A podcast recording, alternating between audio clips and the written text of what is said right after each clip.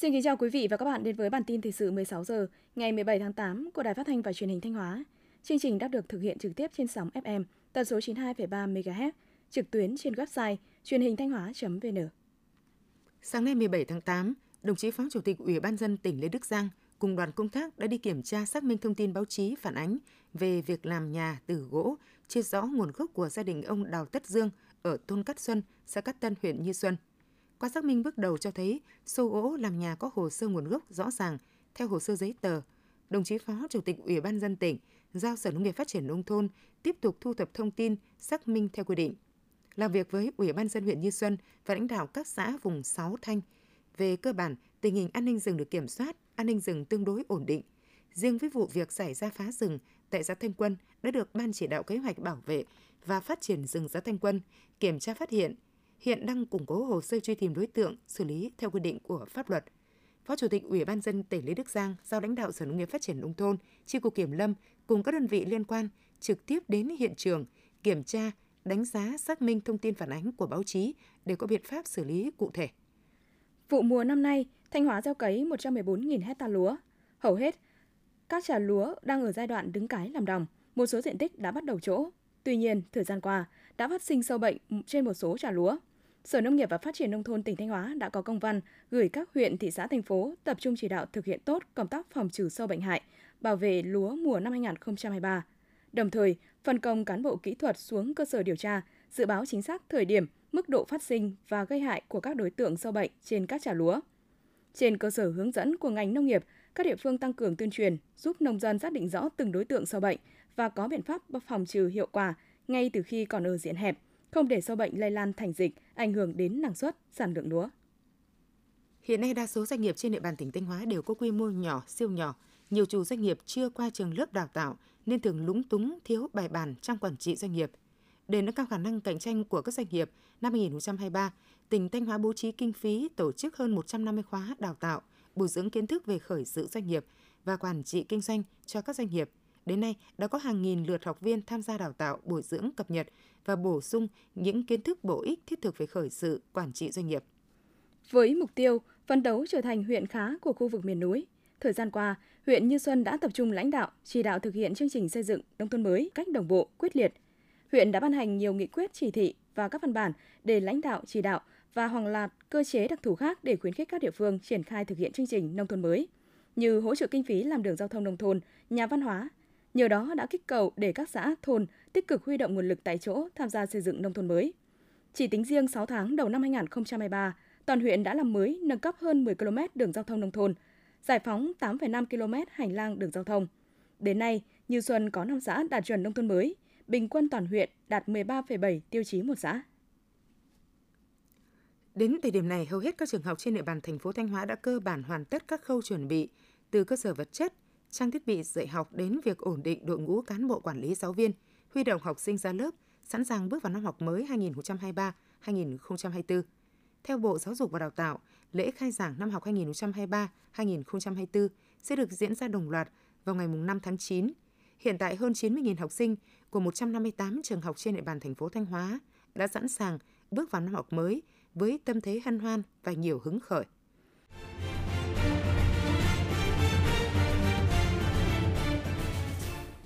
Tiếp theo là phần tin trong nước. Tiếp tục phiên họp thứ 25 sáng 17 tháng 8 dưới sự chủ trì của Chủ tịch Quốc hội Vương Đình Huệ, Ủy ban Thường vụ Quốc hội cho ý kiến về dự án Luật Bảo hiểm xã hội sửa đổi.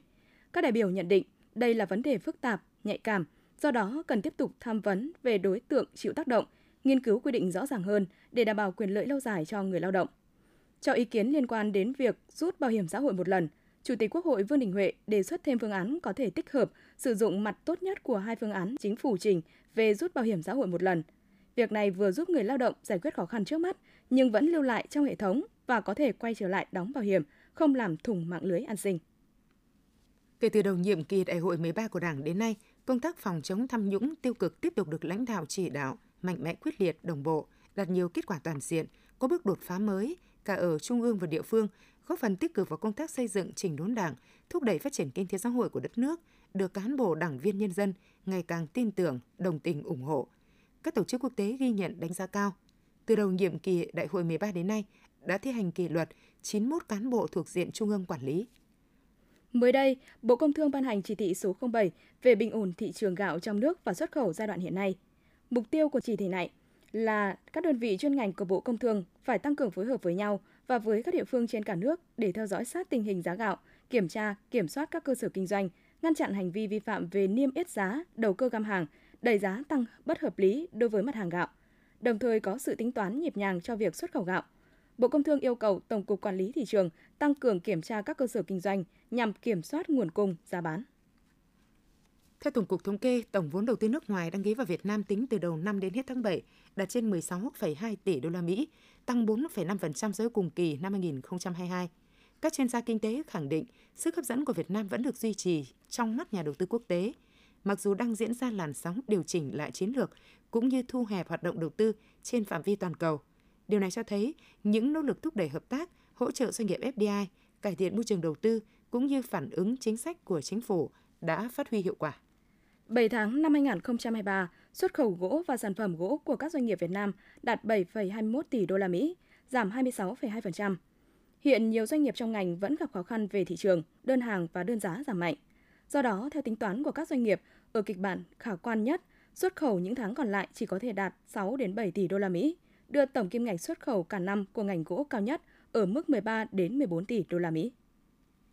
Cơ quan chức năng Trung Quốc đã gửi thông báo cho Bộ Nông nghiệp Phát triển Nông thôn cảnh báo nhiều lô trái cây từ Việt Nam phát hiện dịch hại. Đồng thời, họ cũng sẽ kiểm tra vùng trồng và cơ sở đóng gói dừa tươi của Việt Nam vào tháng 8 tới. Các cơ quan chức năng cảnh báo nếu không chấn chỉnh tình trạng sản xuất, đóng gói xuất khẩu theo yêu cầu của Trung Quốc, nguy cơ nhiều mặt hàng bị ngưng nhập khẩu vào thị trường này là rất cao. Trước mắt, Bộ Nông nghiệp Phát triển Nông thôn sẽ tạm dừng đối với mã số liên quan để điều tra nguyên nhân, áp dụng biện pháp khắc phục phù hợp, đồng thời sẽ áp dụng biện pháp tạm dừng sử dụng mã số vùng trồng, cơ sở đóng gói liên quan tới các lô hàng xuất khẩu không đáp ứng yêu cầu của phía Trung Quốc và tái phạm nhiều lần trong quá trình kiểm tra kiểm dịch thực vật. Theo cập nhật tài sản Diệt Tham thời gian thực của tạp chí Forbes Mỹ hôm 16 tháng 8, sau khi VinFast niêm yết trên sàn Nasdaq, với phiên giao dịch bùng nổ đóng cửa ở mức 37,06 đô la Mỹ một cổ phiếu, tài sản của tỷ phú Việt Nam Phạm Nhật Vượng được Forbes tính toán có lúc lên tới khoảng 84 tỷ đô la Mỹ, xếp vị trí số 16. Tuy nhiên, đến sáng 17 tháng 8 theo giờ Việt Nam, tạp chí Forbes đã cập nhật số tài sản Diệt Tham của tỷ phú Phạm Nhật Vượng, theo đó giảm 7 tỷ đô la Mỹ xuống còn 37,5 tỷ đô la Mỹ, xếp vị trí thứ 32. Triển lãm tem quốc tế châu Á lần thứ 39 được tổ chức từ ngày 11 tháng 8 đến 15 tháng 8 năm 2023 tại Trung tâm Thương mại Thế giới Đài Bắc, Đài Loan, Trung Quốc với chủ đề Vui chơi trong thế giới tem. Tham dự triển lãm lần này, đoàn Việt Nam đã đạt được nhiều kết quả đáng khích lệ với một giải mạ vàng lớn, hai giải bạc, ba giải đồng. Trong đó, giải mạ vàng lớn cho bộ trưng bày bác sĩ Alexander Yesin, Hội Tem Khánh Hòa. Sáng 17 tháng 8, Trung tâm Kiểm soát Bệnh tật Thành phố Hồ Chí Minh HCDC đã tổ chức lễ ra mắt ngân hàng huyết thanh. Ngân hàng huyết thanh giúp tăng khả năng dự đoán dịch và phát hiện sớm khả năng bùng phát dịch, đánh giá tình hình miễn dịch cộng đồng. Hiện ngân hàng huyết thanh được đưa vào hoạt động với sức chứa lưu trữ 400.000 đến 450.000 mẫu huyết thanh. Dự kiến trong giai đoạn 2024-2030, ngân hàng huyết thanh sẽ được HCDC đầu tư mở rộng, xây dựng cơ sở hạ tầng để tăng thêm dung lượng lưu trữ mẫu. Theo thông tin từ Bộ Y tế, Viện Vệ sinh Dịch tế Trung ương vừa quyết định phân bổ 185.000 liều vaccine 5 trong 1 cho 49 tỉnh, thành phố và sẽ vận chuyển tới các địa phương ngay trong tháng 8 này. 185.000 liều vaccine 5 trong 1 này do Tổ chức Y tế Thế giới và Quỹ Nhi đồng Liên Hợp Quốc viện trợ để phục vụ công tác tiêm chủng mở rộng cho trẻ em. Ngay khi về đến Việt Nam, lô vaccine này đã được làm các thủ tục để tiến hành kiểm định. Lợi dụng sự phát triển mạnh mẽ của các trang mạng xã hội, nhất là Facebook, thời gian gần đây xuất hiện nhiều trang fanpage mạo danh Bệnh viện Trung ương Quân đội để tiếp cận người dân nhằm chào bán sản phẩm thuốc, dịch vụ y tế kém chất lượng.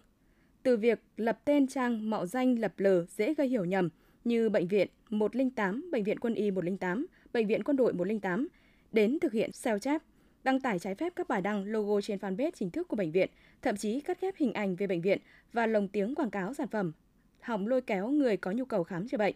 Để các đối tượng xấu không có cơ hội lợi dụng, cơ quan chức năng khuyến cáo người dân nên trực tiếp đến các cơ sở y tế để được thăm khám và điều trị. Những thông tin vừa rồi cũng đã khép lại chương trình thời sự của Đài Phát thanh Truyền hình Thanh Hóa. Xin kính chào và hẹn gặp lại quý vị và các bạn trong những chương trình sau.